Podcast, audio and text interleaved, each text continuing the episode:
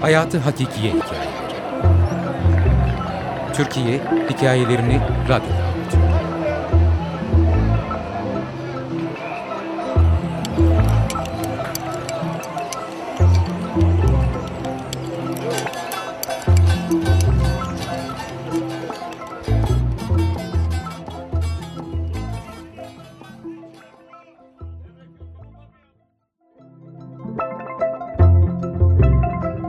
Bir köşk varmış. Erenköy'ün oralarda bir yerde bir köşk varmış bir zamanlar. Adı Zihni Paşa Köşkü.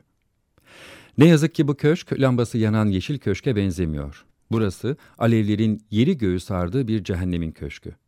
Alevlerin içinden kadın ve erkek feryatları geliyor. Öldür beni Allah'ım diye. Bu nasıl oluyor böyle? Kutsal kitaba göre cehennemde diriler olmaz. Hayat denilen kitapta oluyor.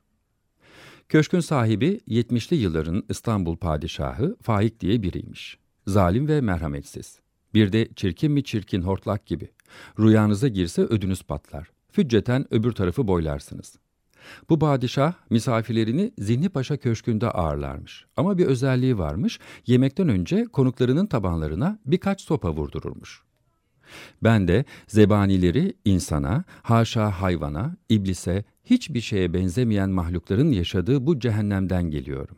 Garip bir tesadüf, benim adım da Faik. 13 Şubat 1972 gecesi gözlerim bir bezle kapatılmış, ellerim urganla arkadan bağlı bir şekilde oraya götürüldüm. İki kişi koluma girdi, bir merdivenden çıktık. Gözlerimdeki siyah bezi çıkardılar. Bir odadaydım. Camlar beyaz boyalı, dışarısı görünmüyor. Köşede tek kişilik bir somya, duvarda da küçük bir ayna. Pijama getirdiler. Her tarafı kurumuş kan içinde. Giy bunu dediler, giydim. Bu defa ellerim paslı bir zincirle önden bağlandı ve asma bir kilit takıldı. Bir müddet sonra birileri geldi. Gözlerim yine bağlandı. Bir kat aşağıya indirildim. Soyun dediler.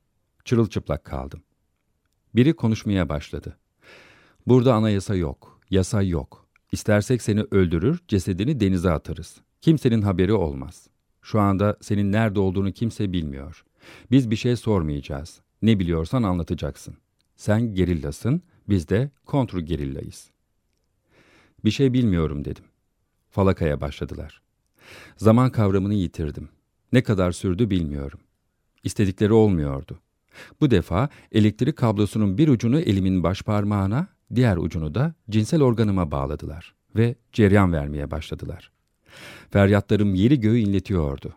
Öldür beni Allah'ım diye. Ne çare ölemiyordum da. Bu defa elektrik kablosunu parmağımdan çıkarıp kulağıma bağladılar. Korkunçtu. Ben yine bir şey bilmiyordum. Bu böyle sürdü. Bir ara durdular. Beni bir sandalyeye oturttular.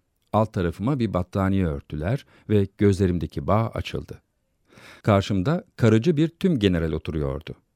Evladım sen iyi bir çocuğa benziyorsun. Bildiklerini anlat. Sen de kurtul, biz de rahatlayalım. Hala bir şey bilmiyordum. General öfkelendi, gebertin bu dedi ve gitti. O gece bunlar olurken ben orduda kıdemli üsteğmen rütbesinde bir bölük komutanıydım. Evliydim. İki çocuğum vardı. Birkaç gün sonra ayak bileklerimden de zincirlendim. Tuvalet Alaturka. Büyük tuvalete çıkma ihtiyacınız olduğunda bile ayak bileklerinizdeki zinciri çözmüyorlar. Çaresiz oturuyorsun. Kapıda açık. Nöbetçi er size bakıyor. Manzarayı gözünüzün önüne getirin. Haliniz bu.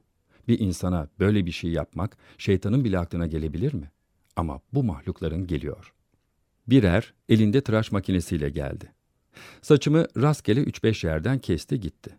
Duvardaki aynanın neden oraya koyulduğunu şimdi anlamıştım. Kalktım, kendime baktım. 43 yılı aşkın süredir o halim gözümün önünden hiç gitmez ve ben hala geceleri ölümcül kabuslar görüyorum. Yaşım 73. Bu dertten ölünceye de kurtulamayacağımı da biliyorum. Bu yerde 22 gün kaldım.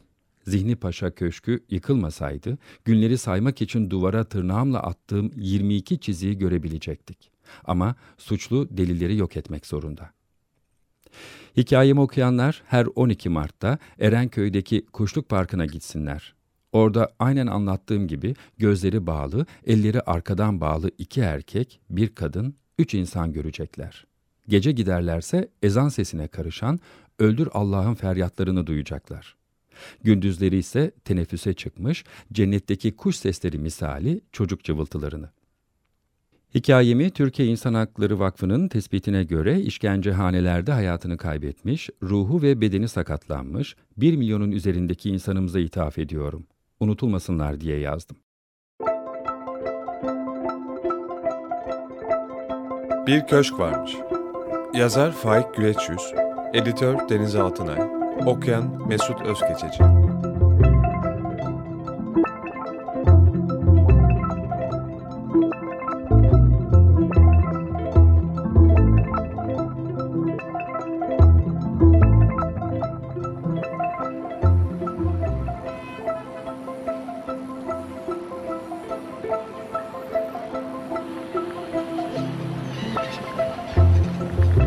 Hayatı Hakikiye Hikayeleri Türkiye Hikayelerini Radyo'da